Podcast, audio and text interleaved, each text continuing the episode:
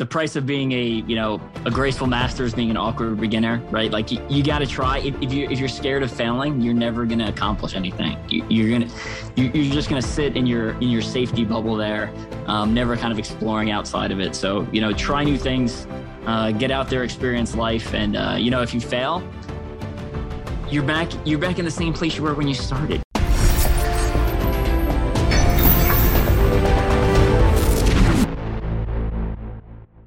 Hey, it's Zach here, and super quick before we dive into the show. If you haven't already, I want to make sure that you have subscribed to my free weekly Case of the Mondays newsletter, because it is where I share my best advice, strategies, and mindsets to help you design a creative career that you absolutely love showing up for every Monday morning. When you sign up, I'll even send you a bonus five day email course to help you clarify and prioritize the next small steps in your unique path to success. To sign up, just visit optimizeyourself.me slash newsletter. All right, on to today's episode. My name is Zach Arnold, and I'm a former Hollywood film and television editor turned career strategist and the creator of Optimize Yourself, where I help artists, creatives, and storytellers just like you design the more balanced, more sustainable, and more fulfilling creative career that you deserve. In a nutshell, I'm Tim Ferriss meets Ted Lasso, minus the mustache, because I am obsessed with both learning everything I can about optimizing human potential while also inspiring you to realize yours. If you are ready to step outside your comfort zone, let's dive right in and unlock the optimized version of you. Hello, and welcome to the Optimize Yourself podcast, where I share honest and candid conversations with best selling authors, world class athletes, Hollywood legends, elite experts in a variety of fields, as well as everyday people that are achieving extraordinary things. It means the world to me that with all the podcast choices out there, you have chosen to invest your valuable time, energy, and attention with me. Now, before we get started, don't forget to visit optimizeyourself.me slash podcast so you can subscribe, leave a review, and so you can also download your unique customized podcast playlist where I'm going to send you the five best expert interviews from our archives to help you achieve your specific goals. So, on that note, without further ado, let's get right to today's guest. My guest today is Evan Ultra OCR Man Perperis, who is an active duty Army Special Forces soldier who has 44 months of combat deployments, who is now a professional obstacle course racing, or as I'll refer to it the rest of the show, an OCR athlete. He is best known for running insane, multi day, self created OCR endurance challenges to raise money for charity and also push himself beyond his physical and mental limits. If you want to know what it really takes to overcome obstacles, or frankly, hundreds of them in a row, whether it's out on a legit race course or just the everyday obstacles that you encounter in life, Evan has the answers. What's really interesting is that Evan hasn't always been the overachiever and the ultra extreme athlete that he is now. In fact, he describes himself as a clone of the main character in the Goldbergs of all shows, the stereotypical nerdy teen who was in high school musicals and was not at all athletic. But when Evan joined the military, he knew that he had to get himself in shape, and that became the first of many more obstacles to conquer and defeat in his life. So it just goes to show that you can't judge a book by its cover, especially somebody who could rip that book in half with his bare hands. Evan's simple, no nonsense approach to extreme OCR racing very simply translates to practical mindsets that you too can apply to any obstacle that you encounter in your life. And if there's one thing that life is throwing at us incessantly right now, it is lots of obstacles. Whether it's simply getting into better physical shape so you have more mental and creative energy to kick ass at your job, or you're actually training for your very first Spartan race or Tough Mudder, the advice that Evan shares in our conversation today is invaluable to anybody that is trying to level up their fitness goals, their career, or even their entire life. All right, without further ado, my conversation with Special Armed Forces soldier and OCR athlete Evan Perperis. To access the show notes for this episode with all the bonus links and resources discussed today, as well as to subscribe, leave a review, and more, simply visit optimizeyourself.me slash episode 183. I'm here today with Evan Ultra OCR Man Perperis, who is an active duty Army Special Forces soldier with 44 months of combat deployments. You are also a professional obstacle course racing athlete, or as we're going to refer to it today, OCR. You are a mainstay of the OCR industry. You've got over 70 podiums, you've written 350 plus articles, seven books, and you're also best known for self creating multi day endurance OCR challenges to raise money for charity. Just one very small example includes running on a treadmill for 24 hours.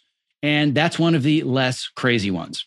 And lastly, as we will discuss a little bit uh, later on, you and I are also fellow two time American Ninja Warriors. And we're going to talk more about that, specifically the journeys that include a lot of failure along the way. So, on that note, Evan, such a pleasure to have you on the microphone today. Thanks for being here. Yeah, thanks for having me, Zach. Looking forward to it. So I've I've talked to a multitude of people over the years that do extreme crazy things. Whether it's I'm going to run on a treadmill for 24 hours or I'm going to decide, you know what, just for the heck of it, what if I did 200 miles over 8 days and forced myself to do hundreds of obstacles, not cuz it's a competition, I'm not going to win any medals, it's just me and buddies and cameras. And it always comes down to the same question that most people if not everybody has why? Yeah. Why would you ever put yourself through all of these things? So let's just start right with the deepest question. Why do you do all of these things? You know, it's, it's a multifaceted answer. So for endurance sports, it's largely a selfish endeavor, right? So I'm, I'm going out and training and spending a lot of time on roads, on trails and stuff like that, which means I'm not spending time with my family. So uh, one of the ways I try to give back is through charity work and then specifically by creating these challenges that are, are very hard. And I like finding where that personal limit is because I really feel like you grow when you really get far outside of your comfort zone, whether it's something short like a 5K or something, you know, I, I've just been doing endurance sports for 20 plus years at this point, And it, you know, you constantly be like, well, what if I ran this far and it feels this good? Maybe if I ran a little bit farther, it would feel a little bit better and a little bit better. And so like you look at me now and kind of the where I am and it's been a it's been a long process. Like i didn't start out like let's run 100 miles. This is a good idea. I started out like i'm going to run the army 10 miler and that is crazy. Like that is absolutely insane. No one runs 10 miles. And now i run 10 miles on like a tuesday and i don't post about it because it's irrelevant because i do it all the time. One finding personal limits is just kind of something i enjoy. I feel like you learn a lot about yourself in those really dark moments. And then two uh, again with it, it being a selfish kind of endeavor i like to find a way to give back yeah, well, I've certainly found myself in the the personal development quest that it can be very, very addicting very quickly. Usually in the best ways possible, not always, but in general, it's very addicting when you start to realize and discover. Wait a second, I can do a lot more than I thought I could. And it's not a matter of, hey, I thought that I was just lazy and out of shape and I had a dad bod. and I just ran a 5K. Great. It's not that. You don't end there. You're like, I wonder if I could run a 10K. I wonder if I could run a half marathon. Exactly. Right. It just it kind of keeps stacking up, which is both the good side and the dark side of it. Because I know that for a lot of people, personal development can just become another addiction where it's like, well, now I've done this. Now I must accomplish that. Mm-hmm. So I'm curious, like you said, that one of the things that all this takes you away from is your family. So how do you balance the good and the bad of putting in so many hours in endurance sports, knowing it helps you become a better person, but it also takes you away from the most important people in your life? So I try to take my family on pretty much every race weekend. So a lot of times we'll go, we'll spend the weekend, I'll run the race in the morning, or maybe it's a several hour race we'll spend all day and then you know in the afternoon we'll go to a museum and we'll go to the zoo stuff like that uh, there's usually a kids course on a lot of these venues so my daughter is now seven and my son's three so my daughter is usually old enough to get onto the kids course so she gets to run on her own and sometimes we kind of like carry my son along off to the side too so you get some family bonding time both in the car at the venue and then most importantly after. So those are my favorite parts of the weekends actually. It's like you get that feeling of accomplishment and then I get to spend the rest of the weekend with my family uh, doing fun things, eating at different restaurants and stuff like that. Now, one thing that I can give you a little bit of heads up on is that uh, when my kids were three and six and yours are three and seven, same thing. They love doing the little Spartan juniors or the Tough Mudder juniors. Now they're 10 and 12 oh, I don't want to go and get muddy and wet and whatever. And it's it's a much bigger challenge. It's actually a lot harder than the race, just getting them to to show up and cheer you on. And they're like, I don't want to do that stuff anymore. So, um, you know, hopefully that's not going to be in your future but i know that that's something that uh, that i have dealt with more than once uh, in the past. Um, i want to go back a little bit more to the origin story because i know that not only are you a guy that just woke up one day and said yeah i want to do all this ocr stuff and run lots of miles and obstacles but you come from the world of the military and i would assume that that has a lot of influence on a lot of the mindset and the decision to spend your hours and days and weeks doing all these things that are really challenging for a good purpose. So walk me back to originally going into the military and kind of what the circumstances were there and what the journey was that brought you to eventually becoming who Evan is now. Yeah, so if we go way back, back in like high school, I was best known for drama productions and musicals. So not the athlete. Uh, I, I wouldn't run, have guessed that. I did run. I was in. I was in a lot of musicals, a lot of a lot of drama productions. Yeah, uh, I think I was voted um, most likely to get abducted by a UFO and most unique in my superlatives when I was a senior. so I was a weird kid. I used to carry around a lunchbox. If you've ever seen the TV show The Goldbergs on ABC, I'm like a clone of the main character Adam. It's like scary. Um, but I was in Boy Scouts also at the time, and a lot of the older boys went into the military. So that's the kind of the route I pursued. I uh, went to Johns Hopkins uh, University in Baltimore and uh, entered a program called ROTC. Essentially, it's just normal college, except one of my classes a week is Army. And then I, the group I fell into there was very like motivated to do combat arms type stuff.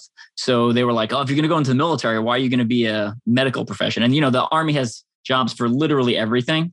Uh, but the group I fell into just happened to be like, you know, if you're going to go into the army, do something that you can't do in the civilian world. So that led me to kind of lean towards infantry. I ended up not going infantry, I ended up going field artillery, but I ended up going, you know, trying to pursue a career in special forces. And in order to get good at special forces, um, you need to be physically fit. And I figured if I could do the hardest challenges that were offered to civilians, then I should be have a higher chance of success when I try out for special forces. So that's really how it started. I was trying to get ready for military schools and it just turned into this like slippery slope like we were talking about at the beginning, you know, where it's like, well, if I can do this, what about this? What about this? And you just kind of slide down there and before I know it, um, I ended up passing selection and getting into special forces. And then, uh, you know, now my as my military career kind of tapers off, I've got two years left before I can retire. The endurance career has taken off, and that's kind of almost more my priority. And you know, when we talk about mindset, specifically related from military into endurance racing, you know, if you're if you're going out in combat in Iraq or you know, and someone starts a firefight, you can't be like, well, you know, I'm just not feeling it today. Why don't we come back and do the firefight again tomorrow? Like, let's just let's just call a timeout, right? So that mindset, which I got instilled in me from uh, special forces and from my my peers in the military, I just basically take it over to racing, right? So there are days when I show up to a race and it's like, you know what, I do not feel well, or you know, today's not my day, and it's like, well, I have three options: I can speed up, I can slow down, or I can maintain the same pace. Either way, I'm out here until the either the distance or the time is over because some of our races are time based, they're not distance based. You know, and I've um, I was going to a six hour race in uh, Little Rock once threw up in the car on the way down, threw up car, again in the car on the way down, slept for 12 hours. Um, I was like having cold sweats all night. And I woke up the next morning for a six hour race. My wife's like, you're, you're not running, are you? And I was like, we'll find out when we get to the start line. and I did. I, I ran it like I felt terrible the first lap and then it like cleared out of my system and I I won the won the race and uh yeah but like you know you can always find a good excuse to not to to quit or find an excuse not to do something. You know it's really hard to find an excuse to continue to persevere i know that what uh, can be a very common story for people that come from the military and you're still active duty in the military and like you said tapering off to retiring. Um, but specifically i've heard many stories about people that were in the military for a short period of time and their uh, their duty is over and they're discharged and all of a sudden they have civilian life and it's just like living in a foreign world and a lot of them end up taking up these extreme ty- types of challenges and events because it almost feels like something is missing from their former life. And even though you're kind of still you have you know a toe in both pools so to speak do you find that some of the reason you gravitate towards a lot of these races is just because that's kind of become a part of who you are?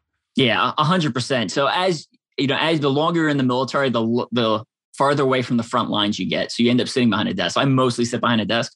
I got a lot of cool pictures from the last like 15 or so years where like I'm doing all this cool stuff. Like almost none of those are current. You know, I, I, sit behind a desk and send emails to people most of the day. So yeah, as as my career kind of tapered off and they started putting me more behind a desk, you know, that part of me was definitely missing, right? Like I miss being pushed to the limits. I miss those challenges. I miss that feeling of accomplishment and uh, you you miss some of that camaraderie, right? So the the bonds you develop with the guys from deployment are super tight, right? Like I still text some of those guys, um, and you know that it definitely filled filled a piece that was missing from kind of my my career tapering off. Yeah. Yeah, and for me personally, that was one of the most important, if not the most important thing that I've gotten out of obstacle course racing. I don't have the background that you do. I didn't come from the military. Um, I was kind of sort of quasi athletic in high school and college, but nothing to really speak of. And then entered the professional world and basically sat behind a desk for 16 hours a day and worked long hours. So there's there's nothing driving me to do this thing um, until basically my sister said, "Hey, we should do this crazy thing called the Tough Mudder." I'm like, "Okay, whatever," and it put the fear of God me enough to do P90X and get myself in shape. So I thought, all right, I'm going to try this thing once and I'm going to prove that I'm tougher than my sister because we're very competitive. That's all it was about. I just need to not embarrass myself in front of my sister, who's 15 years older than me and has run marathons. I'm like, oh, no, I got, I, I can't say no. That's all it was about. And then as soon as I ran my first Tough Mudder, it was just a complete game changer because I am by, you know, self diagnosis, an extreme introvert. I could spend the entire life in the mountains by myself and I'd be fine if I didn't have a family. It's different when you got a family, um, but I'd be fine being, you know, living the monastic life. So I had a lot of social anxiety. And as soon as I was at the Tough Mudder, it wasn't just a matter of you can kind of slowly sidle up to people. It's like, here's this complete stranger that's touching my ass, that's pushing me over a wall. And then I'm doing the same thing for them. And it's just like the most intimate experience, but you all have the same common goal. So that to me, that camaraderie was so important. And I would assume that it's very, very similar on a lesser scale to what you experience in the military. Yeah, no, absolutely. And uh, Tough Mudder is a great brand for kind of like bringing people in. Um, like you were saying, there's there's literally people all shapes and sizes there. And you know they have they they've expanded their lineup of events. They have 5K, 10K, 15K. They have 12 hour and 24 hour, which I know sounds absolutely crazy to a lot of listeners but you would be surprised at the people that are out there for the 12 and 24 hour. And some of them will run, they'll run five miles, they'll go sit down for a couple hours, run five miles, go sit down for a couple hours, but they still go out there and they like find their personal limits. Whether you run 90 miles at the event like I do for the 24, or you run, you know, 20 miles or 25 miles, if like you found a personal limit, it, you you you share that common experience of kind of suffering, um, regardless of the vast differences in physical capability. So it's really really a great community. And you'll see people out on the course helping people at, at those 12 and 24 hour ones that are like their whole race is they just go and they set an obstacle and put, boost people over. It's like insane. So yeah, and I found that that's actually one of the things that I enjoy the most now. And the last race that I did, the last Tough Mudder, um, that I basically went because Sean Corvelle made me. So Sean uh, is a recent guest on the podcast. We'll put a link to that episode. Um, but when I was recording with him, he's like, "I'm going to see you in, uh, you know, LA on Saturday. I'm like, what? He's like, yeah, there's a Tough Mudder. You better be there. I'm like, okay, fine. It's like, I'm handing you the microphone. And he ended up handing me the microphone and I did his motivational speech totally nice. impromptu on the fly. But I wasn't in a state of mind at that race where it was, I'm going to be my best and I'm going to run it and I'm going to do every single obstacle perfectly. It was more a matter of, well, I'm here. I'm not going to not do it. I was at a really bad place as far as totally burned out from where I was uh, finishing up a, a, really big job.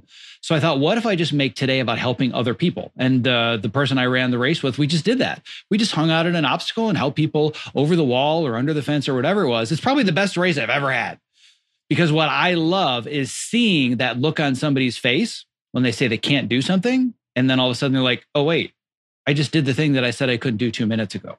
So I would imagine you've seen many, many experiences for these first time racers where you just see that light switch go off in their in their eyes. Yeah, absolutely, hundred percent. You know the you, you, if you just go hang out an obstacle, any obstacle all day, you'll see people. It doesn't have to be hard to you, but you'll see people come up and they'll be like, "No way, absolutely no," and then you you know their friends or maybe some strangers talk them into it and help them over and uh yeah, it's such a such a good feeling of accomplishment. It's great to see that smile come across their face. And side note, I was also at LA, so it appears we've been like following each other around for like two yeah. years or yeah, more. It's, it's crazy how that works, isn't it? How uh, how small this world is, which actually is the perfect segue to what I wanted to to mention next.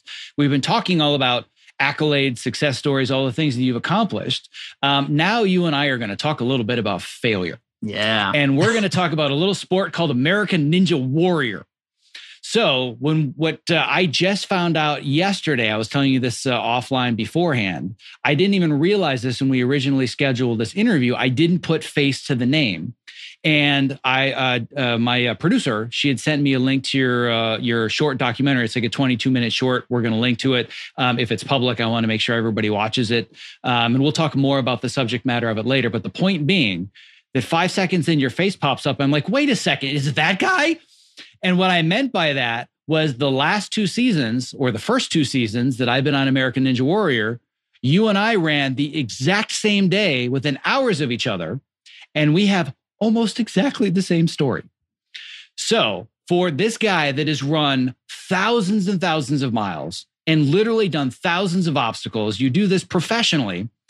I want you to tell your story from your perspective of season one of American Ninja Warrior. Yeah, so I, I get picked for American Ninja Warrior. Do like a yeah, I basically stop running because I'm like, all right, this is like a this could be a big break, right? So like pour all my energy into training, right? So I'm at the gym every week or every, you know, a couple times a week and uh, really kind of getting ready. And uh, you know, big spiel, you fly out there, you show up to the start line. And I, I'm not sure if I have the shortest run in, in ninja history, but I might, I might have it because I stepped on the first step and my foot just hit at a weird angle and I bounced like face first off the second step and right into the water. Like I'm seriously, I was on the course for probably like 0.05 seconds. And uh, you know, you again, just so much effort and time. And you like you have all these people messaging you, right? And, and I do all this crazy stuff online and you know, it gets some reaction from people. Um, but I've never gotten quite the reaction I, I got when I was like, hey, I'm gonna be on Ninja Warrior. And I, I wasn't expecting people to go nuts. And people were messaging me from out of the woodwork, right? Like people from high school and college. It's like, do you know who I am still? Um, yeah, and it was just a complete disaster. And it was for about 48 hours, I was like, I was like just devastated, right? I mean, you're again, so much effort and time, and it just ended so quickly.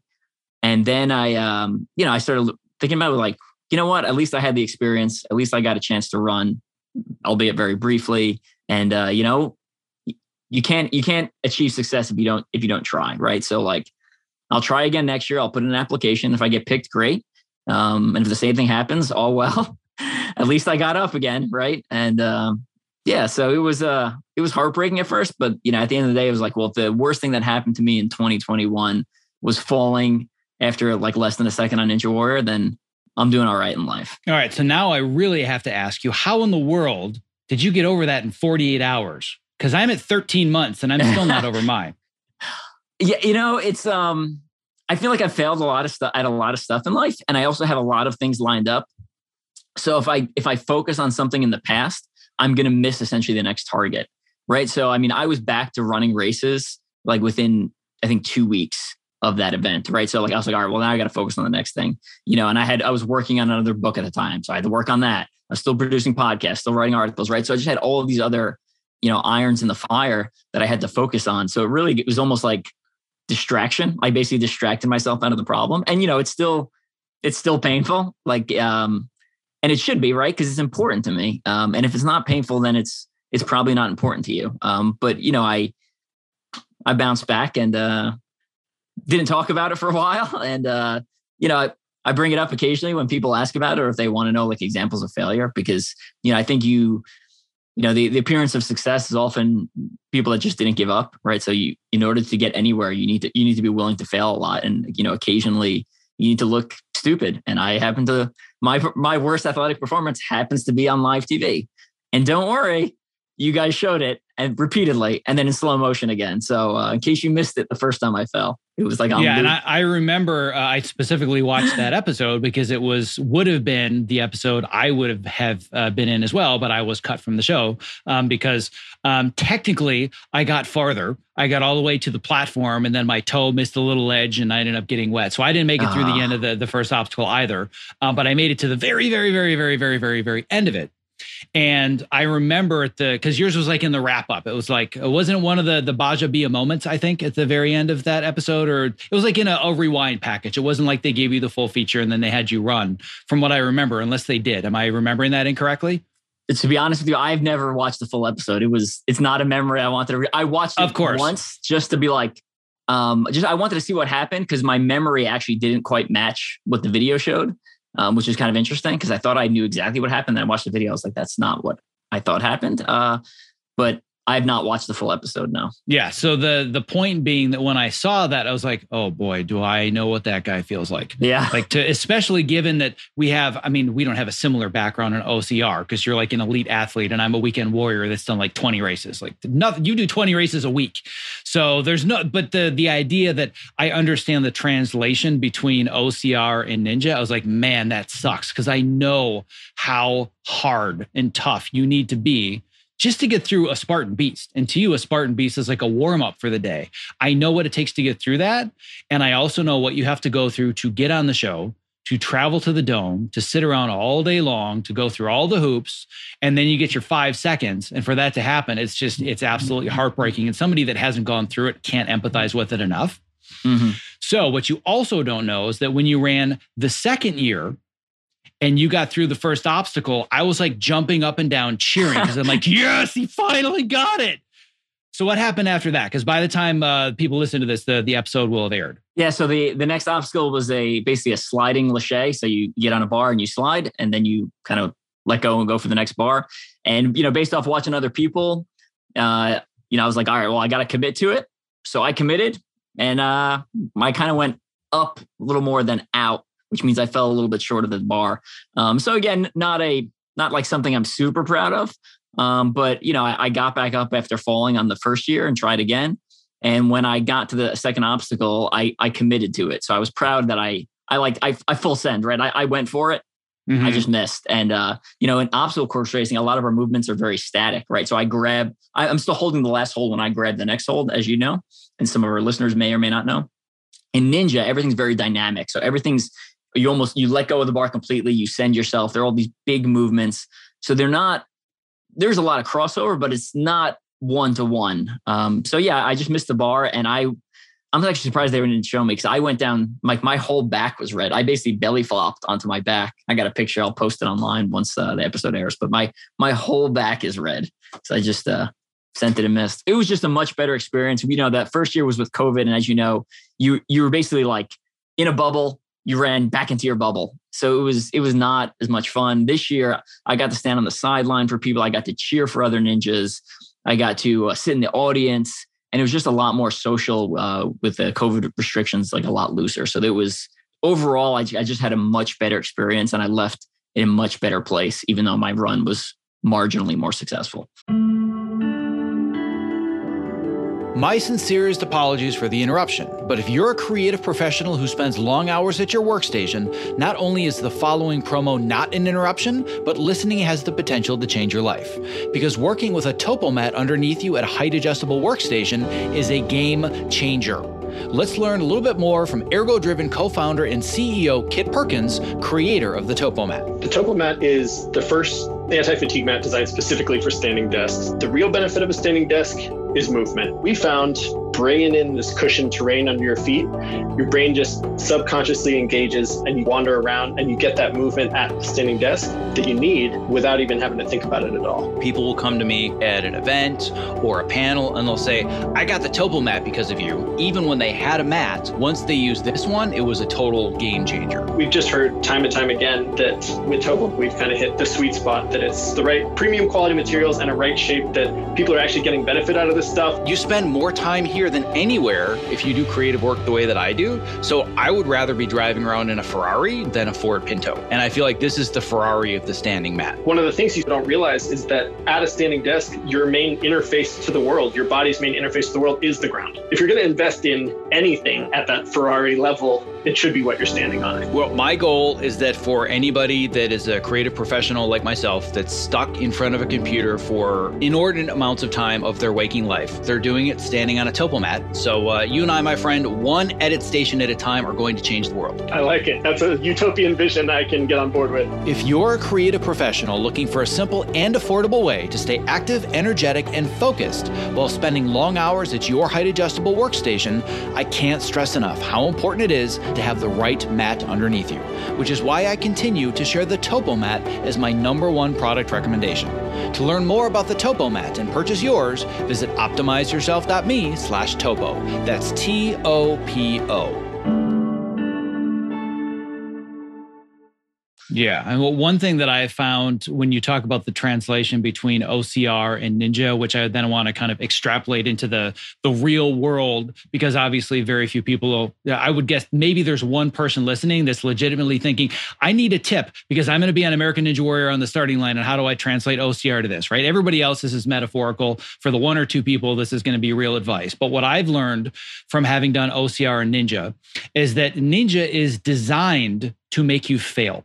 Oh, absolutely. They spend hours and hours and hours and days and weeks designing obstacles where they know almost to the percentage here's how many people will succeed and how many people will fail.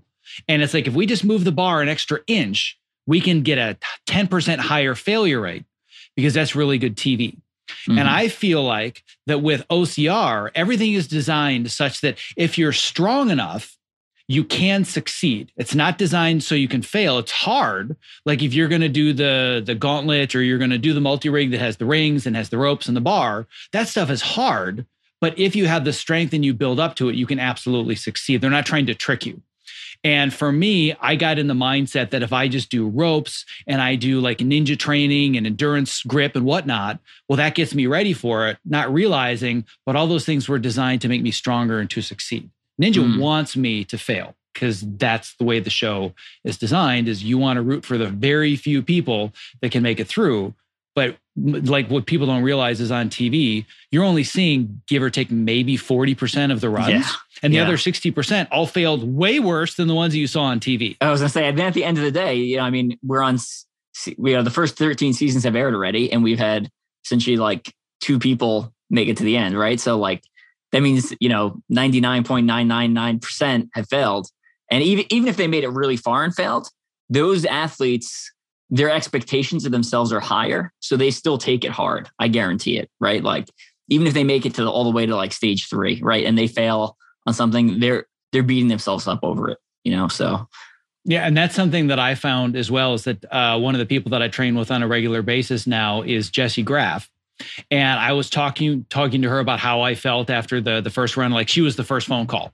Like after I fell, like right after the run, called her up, like, you know, what happened? You saw the video. Like I, you know, and, and again, very similar situation as yours, where my memory was different than the actual tape, just because I think that with the lights and the adrenaline, like it's so hard to just be present and in the moment that you're almost in like automaticity mode. And I remember yeah. at least the first year, I was like, when did I get in the water? How did this even happen? If you paid me a million dollars, I could not tell you what just happened. Second year was a different experience. Um, but the point being that when she would describe how she fell on like stage two in Vegas or whatever, same guilt and same feelings of failure. And it's what I realized is that, like, wait, you're Jessie Graff and you're feeling the same things that I'm feeling about myself and failure and all these things. And I fell on the first obstacle. So it's all about perspective a lot of a lot of it's expectations versus outcomes, right? So if I go into a race expecting to finish in third place and I finish in first, I'm ecstatic, right? Versus if I go finishing, I messed that up a little. The, the point is, if I end up higher than where I expected to finish, I'm a lot happier than if even if I'm in a higher placement, but my expectations were different, right? So like, you know, if I'm expecting to come in second and I came in third, I'd be I'd be disappointed. But if I uh, expected to come in second and I came in first, I'd be whatever. I'm messing it up. You get the point. I, to- I totally get the point. Yes. Um, and I think that expectations are such a good place to take this conversation because uh, one of the things that I always say in my coaching program, on the podcast, everything that I write, um, I deal with a lot of people that uh, are managing or overcoming or facing creative burnout you're dealing with like physical burnout where you can be talking about like adrenal glands that don't work, thyroid function that's all messed up. But in my world, it's a lot more mental. Some of it's physical. There are physical manifestations. And I've reached a point of extreme adrenal fatigue from doing nothing more than working hard at a computer. The point being, that I found that even though burnout can be caused by a million different things, it always comes down to the same root cause, which is setting improper expectations, which frames things in an improper way. And all the things that we talked about with failing on the Ninja Warrior course, to me, those are all logical and analytical things that I tell myself. So I feel less bad about it because I had an expectation. I have yet to meet that expectation. And that expectation continues to drive me to do more training and do, you know, very ninja specific skills and strength and speed and all the other things. And I need that motivation. But at the end of the day, when and I had several family members that after the I had fallen the second time, they're like, "Well, you're done now, right?" I'm like, "Done? What? Are you kidding? No, I want this even more now. and I need that motivation. But I think that what happens so often with people that set goals, whether small, big, or otherwise, it's all about the destination. When I think about the quality of my life, the quality of my health, the quality of my network and my relationships, I have a totally different life because I said, you know what? Screw it. I'm going to try American Ninja Warrior. And I know that for you, relationships and building networks and just kind of ingratiating yourself in this community is a big part of what you do as well. Yeah, absolutely. You know, I, I've done I've done a lot of stuff for the sport, for you know, writing and the podcasting and stuff like that, and not expecting a lot in return. A lot of times I write for free, um, like no immediate tangible outcome, and I've just gotten I've gotten repaid exponentially um, to the point where it's like well, I was just trying to help someone out. Like I wasn't expecting a all expenses paid trip to the other side of the world for to run a race. Like, because I mean, I'm, I'm a great ultra endurance guy, but like when it comes to like 5K, you know, I can I can place in my local or kind of like regional area, but like the big races, you know, that's the national series type events. I'm not I'm not podium level at that. That's too high. But you know, twice I've been flown to the other side of the world to race and put in a five star hotel, and it was completely amazing. And I all I did was try to help some friends out, and uh, yeah, those, those, again, those relationships have been huge, and I've I've helped make connections between brands and and race brands and like apparel brands and stuff like that. And again, I'm not expecting anything in return. I'm just trying to be helpful, and uh, a lot a lot of good things have come my way. Well, given that I come largely from the world of Hollywood, which is about as far away from altruism as you can possibly be, I'm going to play the devil's advocate for okay. a second. And I'm going to ask you, what is the point of doing any of that? Why put in all that effort if you know you're not going to get something in return. It's all about quid pro quo. I scratch yeah. your back, you scratch mine. Why are you wasting your time doing all of these things when you're potentially getting nothing in return? Yeah, you know, um some again, some of it's selfish. I I feel personal self satisfaction when I help people. So I do it uh, partially because of that. Um, some of these people, like most of these people, I've developed relationships over the years, and they're my friends. So I want to see them succeed. And you know, I'm not you know, me writing, I can write an article very quickly. You know, 30 minutes, I can knock out an article and it's like 95% complete. So it, it doesn't require a lot of my personal time and it builds repetitions where, you know, the more I, I practice writing articles, the quicker I can write longer form stuff like books. And then, you know, hopefully my articles direct people to my books, then people buy my books and stuff like that. And then it, you know, then people buy stuff from my sponsors and some of my affiliate codes. So sometimes I get paid back in that in that aspect. But you know, I saw I bounced around from other sports. I've done I've done powerlifting, I've done natural bodybuilding, I've done marathon running, I've done triathlon, and I found obstacle course racing, and it was like a sport that was built for me. It felt like I felt like I've been training for this for a decade, and it was brand new. And I I like the atmosphere, like we've talked about with Tough Mudder, and I want to see it succeed. You know, and I think that's to me, that's it's it's good to have have a legacy uh, beyond kind of yourself, right? So you know, I have a military legacy, but then on on this other side, I have this obstacle course racing legacy, and then my family legacy and stuff like that. So I want to be part of something bigger, and that's kind of like a summation of why it is. Yeah, but you have affiliate codes on your website, so you're clearly in it for the money. Yeah, yeah. Right? I'm really, I'm really. I, I bet, but I bet cash. you've gotten that though, haven't you? I've, I've gotten, I've gotten some money back. Um, no, no. I mean, I bet oh, you've gotten that response. Oh, that response. Because I've yeah. gotten that response where it's like, oh, you, you just want me to buy this desk chair, this Mac, because you're going to get an affiliate commission. Like, it helps to fund the website, but I'm not spending hours writing about all this stuff and podcasting about it because I want that seven dollars. right. Yeah, like the affiliate codes are such I, I, get such low return on investment. It's almost not worth the time you know like the time like it takes to copy and paste it and insert it into the website like that's how little i'm typically making off most affiliate stuff yeah so. i mean if you're thinking about the affiliate process unless you have a million followers you might as well work minimum wage because if you're talking about 100%. what you're getting paid in return for your time yeah, just go work minimum wage, you know, slinging burgers, you're going to make more money. But I find it kind of goes back to this idea of cynicism where people just don't want to believe you just want to provide value to others and you expect nothing in return, especially in today's day and age where it's just all about influencers and look at me. Like it's so hard to convince people. I just enjoy helping others. And when you succeed, I feel like I succeed, which it's a little bit selfish, like you said. Is there any real true altruism? I know that that's an existential question that's been around for ages. But if my intention is I want to feel good, but you still get helped, who cares? You still get helped. What's the difference, right? Yeah. Yeah. I'd agree. Another question that I have, and this uh, is perhaps going to go a, a, little bit deeper. Um, this is does not apply to everybody, but I feel that it applies to a lot more people than you might guess. Which is that when you choose to dive into something that's really difficult and really hard, and to be perfectly frank, something like OCR or Ninja or CrossFit or anything like this, it's a little masochistic because yeah. it's it's not the most pleasurable experience, but you derive pleasure in that discomfort.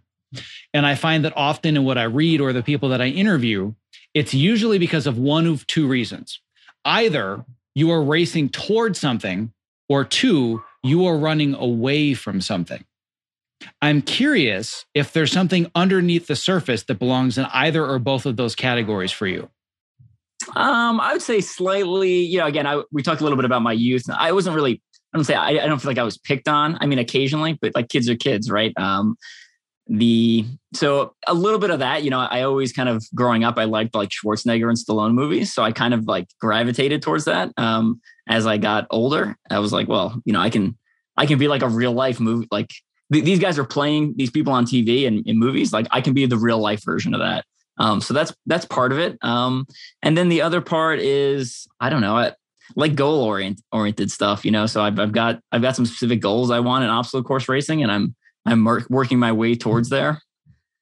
Yeah, I don't know. That's a good question. I'll, I'll think about that some more. But I, yeah, good question. So along the the lines of this kind of being a, a masochistic way to spend your time and your days, knowing that you're potentially either running towards something, away from something, or a little bit of both. Take me to a moment, whether it's 24 hours into a race or you're, you know, a thousand burpees deep into a challenge, whatever it might be, where you're thinking, why in the world am I doing this? And how am I going to do one more rep? And what is the voice that you hear that keeps you going through it? So in 2017, I decided I'm going to try to run and do well at every 24 hour obstacle course race in the world. There was about six. Plans got distracted a little bit. I ended up doing five. Uh, I didn't know about one of them. And uh, so one of them conflicted with a, a televised event, CBS televised event called Toughest Mudder Eight Hour. Um, except that that 24 hour was on a permanent facility, which means I could run that course on a different day and essentially like shadow run my results. So that's what I did. So random weekend, eh, we drove to Vermont and I do a 24 hour obstacle course race by myself. There's no one on the course. I am chasing a uh, podium finishes, which technically doesn't even like really count because it's a shadow run on this event. And there is like no one cares if I do all these 24 hour OCRs in the world. Like no there's no like, I don't have this like huge fan following. And this is especially 2017. So like I really even have that made that much of a name for myself as much as I have now. And I am 12 hours into this event. It is dark and I'm wandering around the woods by myself. And I'm like, what in the heck am I doing? I was like, no one cares about this but me. Like, this is the dumbest thing I've ever done in my life. Like, why like why have i chosen this as my hobby? And you know i i had recorded a podcast with a friend the, the weekend before and he was asking me about endurance racing and i said you know at the end of the day 24 hours is just not that long in the span of a human life right? Like it's a blink. You ask someone what they did last week and you name the day of the week they'll be like i don't know. Went, went to work. I you, they can't even tell you what they had for lunch or where they went to dinner right it's just a blink and i was like you know what we're just gonna we're just gonna we're just gonna power through it, right? Like it'll be over. Like you can't stop the clock. It will end. Uh, so I'm just gonna keep putting one foot in front of the other, and uh, you know we'll we'll see what happens and we'll see where I come out. So that's what I did, and I I hit that moment I think once or twice during that event. It's probably the one of the more darker uh, moments I've hit during racing, and uh, I just kind of powered through it. Again, ended up drawing back on my lessons from combat and from the military, where it's just like you know stopping is just not an option. If if you're going to step across the line like you got to commit to to finishing it, even if it's below, well below your stated mileage goal or below your stated mileage or your your time, etc. So. so let me ask you this then: If we're going back to that moment where you're 12 hours in, you're in the middle of the woods, and you're saying to yourself, "Why in the world did I choose this? This is so dumb." Right? Could be doing anything else right now. Yeah. And you had great perspective, but is there fear of the consequence of stopping? So if you had quit, I think that fear or the consequence that you've created in your mind is one of the things that keeps you going. Mm-hmm. What's the consequence of you quitting at the 12 hour mark? You know, in reality, it's nothing. Um, I think, I think quitting is like a disease, as in like it begets more quitting, right? So if I quit now, then when am I going to quit next time something gets hard, right? Like, you know, whether it be, and it can be a race, it can be your job, it can be your marriage, it can be, it can be whatever. It can be your, your other hobby, right? Like I take, I do martial arts on the side also now. That's kind of like a hobby I picked up in the last. Of course years. you do. uh, so, um, you know, it, it's just one of those things like, you know, what is this going to lead? It's just going to lead to more quitting. And then that one that doesn't make me feel good about myself again a little bit of selfish reasons two it doesn't make it doesn't doesn't set a good example for my daughter when she you know when she doesn't make the gymnastics team you know she she was like are you gonna still do gymnastics? She's like yeah. And i was like good. You know bounce back up and get back up. And i you know i would like to think that she's seen me fail enough times and seen me get back up where uh, she has internalized some of those life lessons. Yeah and i can relate to all of that. And that was probably I would say the hardest thing about following the first season on Ninja Warrior wasn't the fall. It wasn't well, and I actually got lucky in the sense that it wasn't uh, aired in front of millions of people and was didn't even make the show. Um, but the hardest thing wasn't the fall. It wasn't the failure. It wasn't all the time or everything else that was put in. It was that my daughter was crying. That was the part that was so hard for me to handle because to them they had this image in their mind because she was only eight or nine at the time. Like, "Oh, my daddy's going to hit a buzzer." Right? Yeah. And that was really, really hard for her to handle because nobody in my family expected it, but she certainly didn't. Um, but then there have been several points of hardship, and it's funny you said uh, gymnastics because that's something that my uh, my daughter is doing, and with that. She's gone through periods where she hasn't done well at a competition or had uh, bad practice. Uh, and she said, and she even wrote me a letter once saying that, you know, you've taught me to keep going and not give up. It's like, well, I'm, I'm glad that me getting wet on the course was good for something right? Yeah. it's good good for that that leading by example. Um, but i think that one of the really important points that you bring up is this idea that if i quit here today i quit in other areas of my life. And i'm sure you've heard this saying before but for anybody listening that hasn't one of the most important saying that drives how i do things is the following. How you do anything is how you do everything this is a lesson that I actually learned in yoga class of all places over 20 years ago, where our yoga instructor was explaining to us about how you have to be present in the moment. And right now, your quads are burning because you're holding Warrior Two for three minutes. Are you angry? Like, do you want to get out of the pose? Like, what's your immediate reaction? Because whatever that immediate reaction is is probably how you're going to react to traffic or how you're going to react to an argument with your partner. And that was just like this huge aha moment for me. So like you said nobody would have cared if you had quit. I think frankly people would have been like well thank god. Glad this is over. But you know that like you said it just it becomes this infectious disease where once you've accepted that i can quit once it just becomes easier to quit the next time.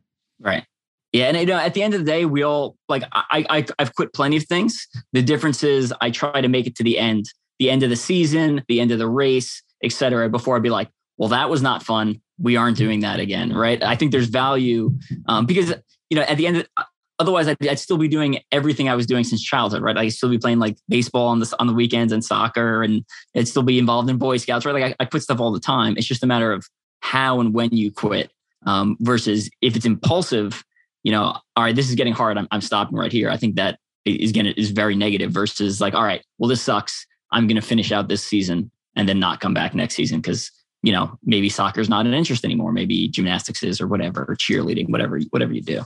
Um, and the you know you you said, I really like that quote you said earlier. That's uh, I haven't heard that one before.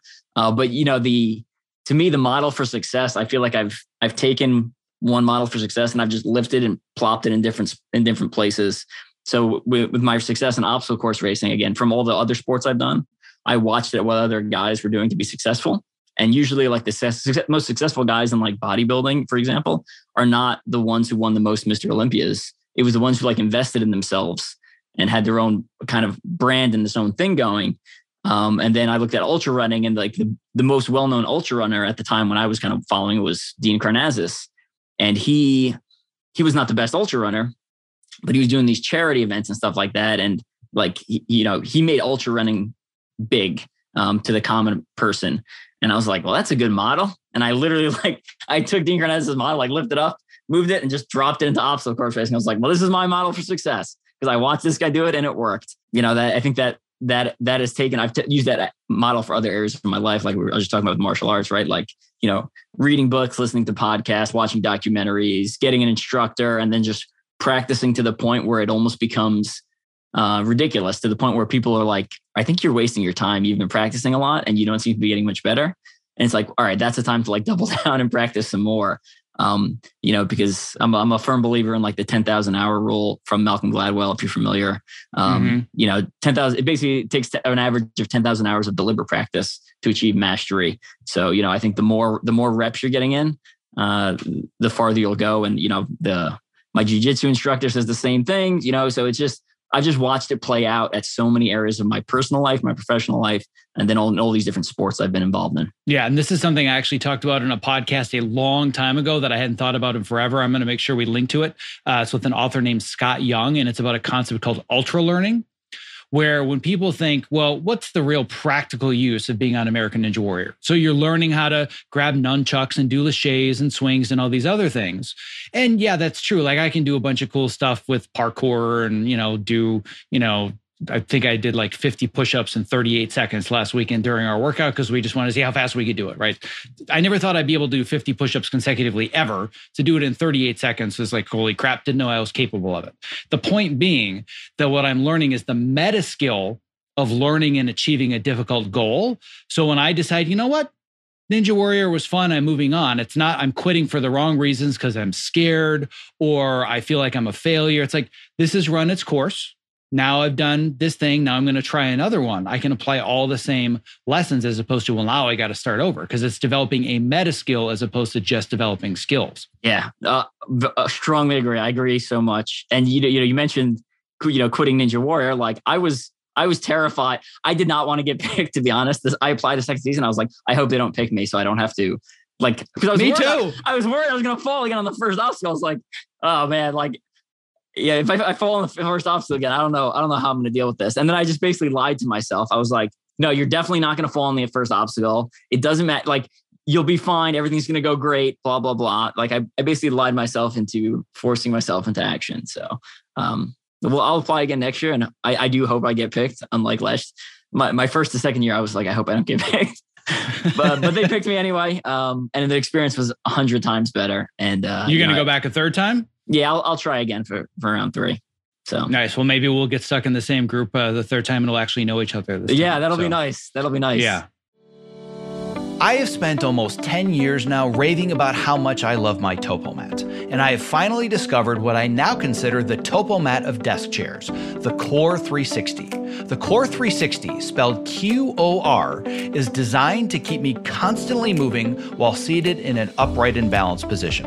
To learn more about how it works, let's hear from QOR360 founder Dr. Turner Osler about why he created the QOR360 active sitting chair. When you sit badly, you sit badly for for many hours a day. And that's really what the problem is. It's very hard to make yourself get up and do jumping jacks every half hour. But if you just swap to a chair that requires you to be muscularly engaged in order not to fall off, it's an easy bar to clear. For the procrastinators out there who hear all the statistics and know how bad sitting is and it's the new smoking, and they're thinking that's something I'll worry about in a few decades, you're going to feel the effects of having more energy at two o'clock in the afternoon or four o'clock in the afternoon that day. And that's that's the whole point. Your core muscles will be stronger. You'll have less back pain. All of this will make you more available for the rest of the pursuits of your life, your kids, your hobbies, your whatever. For those of us who need to practically live in front of computers to do our best creative work, the QOR360 is going to level up your game. Keep your body moving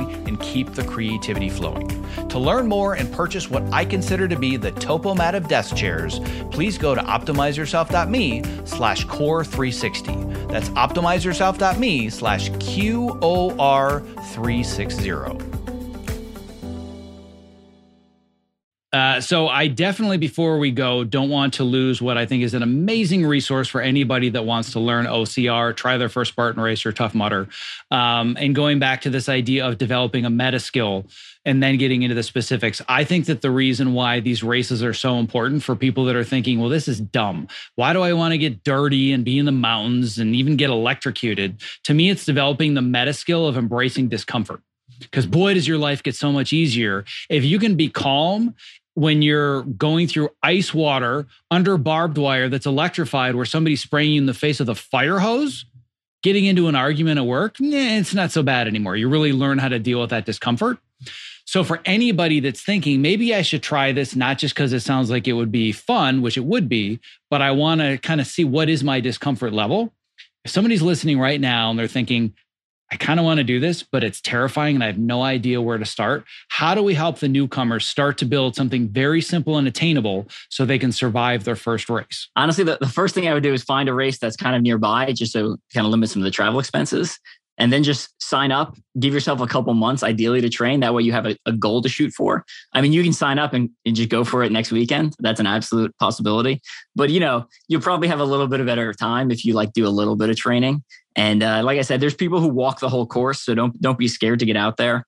I think one of the reasons Tough Mudder is so good is because they they really press on a lot of people's fears, right? Like there's obstacles that are tall, there's obstacles that are in closed spaces, there's obstacles that are like partially underwater, um, there's ice water, there's electricity, you know. And you mentioned you mentioned like it. It sounds stupid. I literally said the same thing. My best friend, the best man at my wedding, was like, Hey, you should do this thing called obstacle course racing. And I was like, no, sounds stupid. Like I'm a marathon runner and triathlon. I don't do, I don't do mud runs. Right. And uh, he was so right. And I should have listened to him two years earlier. Um, I eventually found my way there. But, you know, you, you want to get out there, sign up for something and really just start, start being active. You know, if you really want to go for like faster performance or higher level or want to like really dive into the deep skills, obviously I've, I've written several books on the topic. Uh, the new Strengths and Speeds Guide to Elite Obstacle Course Racing is on Amazon or my website, uh, teamstrengthspeed.com. And then like my bio, my biography is on there also. And so is some like books specialized in ultra distance obstacle course racing. And then I have one that's like, it's like a 75 workouts. Essentially, you can plug and play into your existing schedule. Uh, so th- there's resources out there. Um, you know, you can talk to people who are in the community. The obstacle course racing community is one of the nicest communities out of any sport I've ever done. They're so welcoming. And again, there's people literally of every skill level, uh, from walk the course to I'm sprinting and trying to win a world championship uh, out on the course. So yeah, I find one of the objections for people that don't understand the community is like, well, I don't want to be around a bunch of meatheads that are going to make fun of me when I fall on an obstacle. It's like it is so the polar opposite of that. Like, 100%, like yeah. some of my favorite experiences and some of the best relationships I have are people that I've either trained with to do a race or that I've met at a race. And everybody is so incredibly encouraging, which also to me discourages this mindset, especially in the world of Hollywood. If I'm in it for myself, it's a zero sum game. If I'm going to be successful, it has to be at the expense of somebody else's failure. It eliminates that feeling of competition versus the rising tide lifts all boats. Yeah. But what I'm also curious to ask you is that when it comes to the information, here's how to train, here's what you should do for forearm strength or cardio, et cetera, et cetera. You have tons of resources. That's just about access to information. People can go to your website. We're going to provide a link. They can get the answers that they need. The most common objection, however, that I hear, and I want to know if you hear this, is okay, that sounds great. Um, I'm going to have to get in shape. So then when I'm ready, I can sign up for the race. Yeah, no, they, again, not not necessary. You know, you you part of the process is doing the racing, and that that'll help you get in shape. Um, so like I, like like I said, I don't I don't recommend like never running and then just going out and doing it, but again, there are people who who can who walk the whole thing. My dad is 74. He has he does my pit crew for like every 12 hour and 24 hours. So he stays up with me and feeds me food and stuff like that. And he went out 74 years old, did a Tough Mudder 5K. And then he's done a couple of local brands, a brand called KC Timber Challenge. So um, you know, no, we're not moving fast, but we're walking and we're doing the obstacles to the best of his ability. Um, I think the I think the Tough Mudder 5K he did all the obstacles, including like the the uh, ice bath one. So and and Everest, right? Um, she does warped wall essentially pulling uh-huh. people up. So yeah, yeah, I call that the ankle twister. It's nothing like the warped wall. It's slippery and muddy, and there's like these metal platforms, and I'm like, nah, I don't know how many times I want to try this because I've seen multiple people twist an ankle, and it's you know it's it's a you know a little shaky, a little shady, but um, definitely one that everybody has to do at least once for sure. Absolutely. Um, so let me let me ask you this. Now I'm just going to be super and totally self indulgent because I would guess that almost nobody is interested in this topic. But I have you on my podcast, and I'm going to ask you specifically. Okay. I've gotten to a point with OCR where OCR is not a major part of my life the way that it is for you. For you, it's essentially a profession. Yeah. You're doing it consistently all day, every day. It's always in your mind. OCR for me is something that I like to stay in shape for on a regular basis. I probably do three, four, five runs a year. I'm not terribly interested in the ultra endurance world, not because of fear, but more the volume of hours that it takes to get good at it. I just don't want to spend that amount of time away from my family. I know that, like you said, you're a marathoner and a triathlete. In order to do well, you just got to put in the hours, and it's a lot of hours for endurance. So that's my main hesitation. However, a friend of mine and I that are both ninjas, we kind of reached a point last year where we're like, I don't feel the fire that I used to for like the Spartan Beast or the Tough Mudder. Like they're fun and they're fun when you bring new people, but as like a challenge, not so much a challenge. But what I was thinking of taking on as kind of an interim is this year, I don't remember exactly where it is, but you can get your entire trifecta in a weekend. Mm, you can yeah. do your beast, your sprint, and your super all within what essentially amounts to 36 hours. So if I'm going from the world of the most I've ever done is a Spartan Beast, 14 ish miles, to all of a sudden having to do that, and then a sprint and a super back to back the next day, what don't I know that I don't know, having done it the way that I have so far? What are the things that need to change in order for me to be ready for something at le- that level? So you need to make sure you eat primarily, right? Because people are people will be like, oh, I, I never need to eat because I'm I'm just running 10 miles or whatever. I'm, uh, you know, so you need to fuel because your your body is going to be needing that for all those races the entire weekend. Um, and then you need to kind of you look at it as one big race, not three individual races. So don't redline on that first race. Like you, the first race should feel easy. You should be running at like a comfortable pace. Um, then as soon as you finish, you know, immediately you want to take some some food in to kind of start replenishing glycogen and um, help rebuild the muscle. And then you know go back out and obviously do it again, consistent consistently fuel during the next event. And then you know make sure you get make sure you get good rest leading up to it. Uh, sleep is so undervalued and you know it, it can play a huge impact on your performance on on event day and then, you know, as far as like your training goes leading up to it, you want to kind of simulate some of the stuff in training, right? So like if you, you would want to like do two hard workouts on back to back days, so you can kind of get that used to that, that feeling of running on heavy legs. So your body's not like, what are we doing? I've never done this before and I'm scared. I'm going to start shutting down. So, you know, a couple little tweaks yeah, you can make here and there. And then um, at the end of the day, you know, it all you know, with any of these kind of like endurance challenges, and uh, endurance is a relative term, whether you're running 5K, 10K, or 24 hours, uh, it, it, comes down to mindset. It, the the value of mindset is so it's not talked about enough. Um, it's just it's just so important. I, the, the 12 hour race I did two weekends ago, I was in sixth place with like three hours left. I've been running for like nine hours, and uh, I could have easily been like, all right, well, this is just not my day. I'm going to give it. I'm going to I guess we'll finish in sixth ish today. And I did the opposite. I was like, I'm in a red line until my body blows up. And I ran probably harder than I have at any toughest Mudder up to that point. And I moved up into third. And the guy who was chasing me in fourth, another great athlete who looked better than me, uh, honestly, the lap before, saw me, uh, his pit crew saw me go out and they were like, he looked strong. Uh, you know, basically like, don't, don't chase him. He's not, you're not going to catch him. So um, mindset was the, was the deciding factor because physically, um, physically, we're probably not that much different. Um, I think I'm actually slower than a lot of people. I think my mindset's just a little bit tougher from uh, the combat deployments and stuff like that. And you know, we are talking about if if something's hard on the course, when you deal with something in real life, it's not as challenging. You know, similarly, my wife says nothing ever excites me. Because like I've again, not to be overly dramatic, but like I've been in combat, like people have legitimately tried to kill me and my friends. So then when you come back and it's like, oh, we're this thing's slightly late, and you're like, eh, not a big deal. They used to drive one of my bosses crazy because I would never like I would never get excited about anything, and he'd be like, he's like, you need to be, you need to care more about this. It's like, well, I do care. It's just not a big deal because at the end of the day, we're all, we're all going to be fine. We can take a deep breath and we can get we'll, we'll get we'll get the task done. It may not be perfect, but it'll it'll be done. Well, let me ask you this about mindset. Going back to this idea of quitting. When it comes to, and this is something that uh, I've learned uh, from reading and following David Goggins, who I'm sure you're very familiar with because I'm assuming you're in very similar circles. And I don't know, maybe you were even on a deployment together. I know how small that world is. Um, and for anybody that doesn't know David Goggins, like probably not even human. Like he's the the the military uh, like equivalent of Drago in Rocky Four, where you're like he's got to be a machine. He's not a man, right? Um, so anybody that uh, you know really wants to be inspired, you read his book. But is there a point where mindset becomes dangerous? Where it's saying to you, I shouldn't quit. And that's actually putting you in a space of danger and you should quit for the right reasons. Hundred percent. It's a double edged sword. It, I mean, the same the same reason that pushes people to be elite at athletes is the same reason they overtrain and get injured.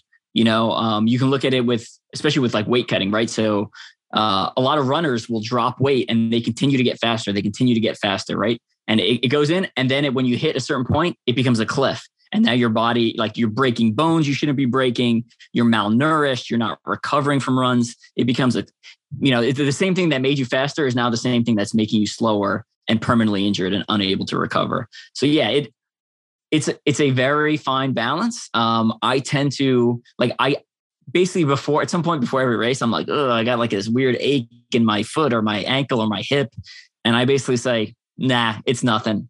I'm gonna be fine, and I'm usually right. Um, and it hasn't quite bit me in the butt yet, but I'm sure uh, I'm sure there'll be a day when it, will it'll come back and get me. I uh, was doing example from I'm doing training heavyweight weighted dips.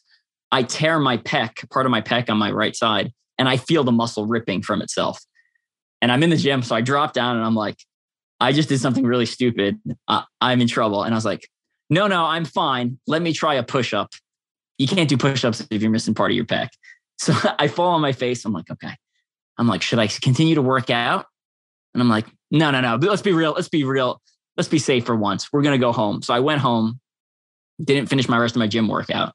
And then I was like, I'm pretty sure I tore part of my pec. Um, and then, like an obsessive athlete, I was like, well, my legs still work. I'll just get on the exercise bike. So I rode the exercise bike for 35 minutes. Like, you know, again, not the the brain, you know, it's, it's that double edged sword. So um, you got to be careful. But if you really want to see how far your body can take you, you need to err more on the side of caution than safety, to be honest with you. And I know that if I asked David Goggins, I'd get a very different answer. He's like, I have no toenails. I've broken my left arm. My left lung is collapsed, but I've got 50 more miles to go and I shall figure it out. Right. Yeah. It's it's funny. His line is, you know, a lot further than I think just about any mortal human being. But I've I'm really glad you brought this up because this is where I wanted to go next is this idea of you had an injury and you're like, no, I don't have an injury. I'm going to try something else, which is the push-ups after tearing your pec. And you're like, does my mindset means nothing here? I literally don't physically have the biology or the biomechanics to do a push-up. Right. This is where 99.9% of people would stop. And you said, nope, I'm just not going to do upper body, but I'm going to do more exercise and I'm going to finish my workout. Yep. And this is obviously not a logical choice. This is an emotional choice, which goes back to are you running towards something or running away from something? So that one moment where you're like, I'd be okay calling it a day. I should probably get in an ice bath or, you know, put on some, you know, icy hot or whatever, but I'm going to finish the workout. What's the emotional reason you finish the workout when logically you know you shouldn't be? Um, yeah, I think the other parts of my body still worked. So my upper body didn't work, but my my legs still worked. And uh, obstacle course racing is a complete body sport. So I was like, well, if I can't train upper body, I'll train lower body, and uh, you know that'll still push me closer towards my my goals that I'm I'm shooting after for this year. So. Now I want to go even a little bit deeper here. This is okay. an exercise that I do with uh, some of my students. We talk a lot about the voices that we have in our head, which is very much about mindset. And the voices that are in our head are not fixed. These are voices that we can change, we can choose to listen to, to not listen to. We can replace them with other people's voices, which I think is a reason why mentorship is so important. But in that instance, what was the voice telling you that convinced you to finish the workout? What was the actual sentence or phrase that it was telling you?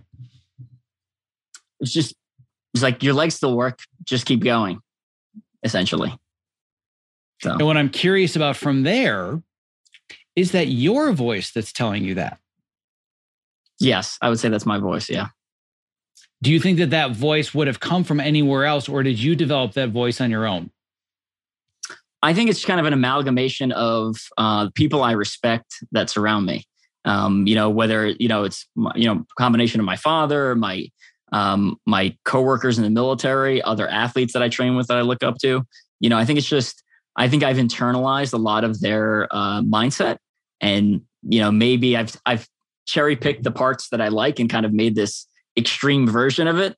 Um, but I think that's essentially what it is. It's um, it's that you know in the in the military, people you know if if you're having trouble, people are just like if if you're in selection and you're having trouble, people are like don't be a pussy, just stop it. And there's no like there's no explanation, there's no motivation. It's just like stop being a pussy and fix yourself and move forward. And um, yeah you you know you you surround yourself with those people. You, you, know if you surround yourself with the people you want to be like you'll start behaving like them for good or for bad. And um you know i picked up some great stuff from working with special forces guys. I also that lifestyle is kind of like extreme and all on kind of all fronts. And uh thankfully to my athletic background i basically they like to go drinking and um, stuff like that. I, I basically stopped drinking because i decided that um, not because I, I dislike drinking alcohol. I was just like well it does not align with my overall goals. At, at best, it's a zero sum. So it doesn't, it doesn't, really doesn't add anything. It probably takes away. So I was like, I will just stop drinking. And 2014, when I started getting like into obstacle course, I was like, we're done. Boop, just stopped. Cold turkey. We're done. And, um, you know, I missed it a couple times. And then uh, since then, I don't miss it at all. I haven't looked back. So no, I think that it just, it shows the importance of who you surround yourself with and being very selective about that inner circle. Because uh, I really think there's a lot of truth to you are the five people that you surround yourself with the most. And like you said, you just kind of become that circle and whatever level of success they have. You will eventually attain that level of success if you're picking the right ones. And something that I always tell my students and that I write about is I say that if you are the best in the room at whatever it is that you do, whether it's OCR or you're a writer or an editor, whatever it is, you are in the wrong room because mm. I want to surround myself with people that are way better than I am. So it pushes me to get to where they are. So for me, it's all about how do I find a mentor? How do I connect with them? How do I learn from them? And then I can get to where they are as opposed to just kind of feeling like I'm a crab in a bucket and all the people I'm surrounded by are pulling me back in. Yeah. Very good advice. Very good advice. Uh, so on that note, last question that I have for you has to do um, again with this idea of, and I would say in this case, it's probably more running towards something than away from something. Uh, but you've obviously been through some very, very real and raw life experiences um, that the vast majority of people that live life have not, myself included. Um, do you feel that a part of what you do has to do with either honoring people that are fallen soldiers or the charities, or even a little bit deeper, this is something that I've read about in the past. And if you don't want to go here, you don't have to. But I know that some people get involved with things like this because there's a level of survivor's guilt. And I'm curious, what is the thing you run towards? Because, like you said, if it's just for you know charity or whatever, that's one thing. But it's it's deeper when you get to this level of discomfort and pain. Yeah, you know, uh, I've all, so my college roommate was killed in Iraq in April 2007. I've had a soldier in my company died in Iraq in uh, March 2006. Uh, you know, I've friends that have lost their brothers in combat. I've uh, one of my warrant officer, he lost his wife in Syria in 2019 uh, in combat. So, you know, a big part of it is they didn't get to finish their lives. So I feel like I need to live my life for them, right? Like they didn't get a chance to come home and hug their kids. They didn't get a chance to kiss their wife one more time or their spouse. And they didn't get a chance to do stupid things like run around an obstacle course race for 24 hours. Nor do most of them even want to. Um, but I feel I feel like in order to make up for their loss, I need to do more. Essentially, it's not so much survivor's guilt. It's more of like I have the opportunity when they didn't, so I shouldn't waste that. Um, so that's that's one of the, the big reasons of kind of like why I'm always like got my hands in all these different things and I'm uh, kind of pushing towards that. So um, I think that answered the question. Yeah, no, that very much answers the question. And it's amazing how much you and I have in common because I'm essentially doing the podcast and the coaching program and all of the work that I'm doing now that's not connected to my former life as a Hollywood film and television editor for the exact same reason. I obviously didn't go through any kind of tours of combat or anything. Um, but the short version of the story is that uh, I had a friend of mine that I met in college who was a quadriplegic and uh, I didn't know much about his past. He was in his late 20s. He and I became very, very good friends. We made some films together. We had the same taste in movies. Like we were just buddies. And then at his, unfortunately, his funeral when he passed to 30, because he had muscular dystrophy, so he had a very shortened lifespan, I started to hear all of these things that he had accomplished despite his disabilities. One of which was that he became the first quadriplegic to become a licensed scuba diver. And I remember looking around thinking, somebody has got to tell this story because this is the things that he has done are amazing. And then I realized, crap, it's got to be me, doesn't it? I'm going to have to be mm-hmm. the one. And then it was in, it was essentially eight years of my life putting together this documentary telling his story. But what I really learned about achieving difficult goals is that it's all about focusing on the things that you can do versus the things that you can't do. But there was a lot of guilt associated with that because as I was learning about him and what he did, I'm like, man, I'm kind of wasting my life. Like, yeah, I was successful and I was, you know, making money in Hollywood working on projects, but I'm like, this is not really me using my potential or providing a lot of value to the world. It's just more kind of a superficial goal if I want to earn some credits and make some money. So now for me, it's very similar where he doesn't, he never had the opportunity to get married. He didn't have the opportunity to have kids. He never had the opportunity to take the stairs instead of the elevator. So I kind of see it as my duty to make sure that if I have those opportunities, I use them. Not because I feel guilt, unless I choose to go the easy route that's when I start to feel the guilt. Like, you know, I could have made the harder choice, but eh, I chose the easier one. And he was forced to deal with the hard choices and he did it with a, a, smile on his face. So it sounds like you and I are cut very much from the same cloth in that respect. Yeah, absolutely. No, I totally connect with all, all the things you were just saying. Yeah. So, final words of wisdom, and this is not necessarily just for people that are interested in OCR or ultra endurance or anything else, uh, but words of wisdom for anybody that's terrified of taking on a new goal, what advice would you give them? Um, the the price of being a you know a graceful master is being an awkward beginner, right? Like you, you got to try. If, if you if you're scared of failing, you're never going to accomplish anything. You, are gonna you, you're just going to sit in your in your safety bubble there, um, never kind of exploring outside of it. So you know, try new things, uh, get out there, experience life, and uh, you know, if you fail, you're back you're back in the same place you were when you started. You know, like when like when my daughter tries out for the gymnastics team, which happened like like a, a couple weeks ago, which I brought it up again, right? Like she wasn't on the team beforehand. She tried out, she didn't make it. She's still not on the team. Like literally from a, I know emotionally it's not the same, but from an outsider's perspective, it's zero. Like it has nothing has changed. So like, why would you not take an opportunity? Why would you not take a risk, right? So like when I applied for sponsors or tried to get my books published, like I sent so many emails and so many people didn't respond. And then so many people responded and said no. And you know, at the end of the day, it was it made no difference because I at the end of the day I still had this this done book. Um, so you know, why would I not at least try? You know, it's it, because it comes down to ego. People don't like being told no because it hurts a little bit. Um, but you know, it's a lot of those things are numbers game. You just keep you keep asking enough people, and eventually you'll find the right person that's um, kind of connects with you and is interested in pursuing the same goals uh, that you are. So um, yeah, get out there. It's uh, that's that's kind of it. I love it. Uh, could not have summed it up better myself. We will make sure to leave links in the show notes to all of your platforms, website, and otherwise. But for anybody that's listening that maybe is in the car, they can't click on a link at the moment. Where's the best place to find you? So I'm on. Uh, so all my stuff is now kind of synced up. So my Instagram is Ultra OCR Man. My Facebook is facebook.com slash Ultra OCR Man. My website is ultraocrman.com, which will redirect you to the other part of my website. But yeah, um, my email is ultraocrman at gmail.com. So you, you, can find me on social media. That's easiest way to probably connect with me. Uh, so I'll, I'll, answer that probably quickest. And uh, I'm the only Evan Perperis on there. So I should be pretty easy to find if you can't remember Ultra OCR Man. Uh, but that's, that's a little bit easier. We go. My, my books are like on Amazon too, and then in addition to my website. So if you want it signed from me, you have to buy it from my website. If you want the digital one or the Audible for one of them is on Audible, uh, you can go to the Amazon through that. Awesome. Well, I'm going to make sure we direct people to all those things. And uh, Ultra OCR Man, I'm feeling like maybe I need to knock out 500 burpees after lunch I'm super pumped and inspired. Uh, so I appreciate so much you taking the time to share your wisdom and knowledge and experience today. I appreciate you, Zach. Thanks. It was great conversation. I really, you really had some really good questions, like uh, a lot deeper than I was kind of expecting to go, but I enjoyed it. Yeah, I get that a lot.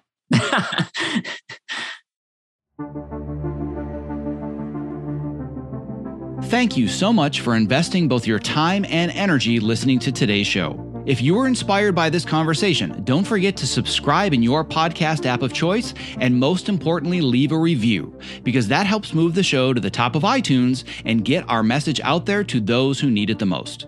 Simply visit optimizeyourself.me slash subscribe to never miss another episode. Lastly, stay safe, healthy, sane, and most importantly, be well. One last thing before I lose you. If you haven't already, I want to make sure that you have subscribed to my free weekly Case of the Mondays newsletter because it is where I share my best advice, strategies, and mindsets to help you design a creative career that you absolutely love showing up for every Monday morning. When you sign up, I'm even going to send you a bonus five day email course to help you clarify and prioritize the next small steps in your unique path to success. To sign up, just visit optimizeyourself.me slash newsletter, and I will see you in your inbox.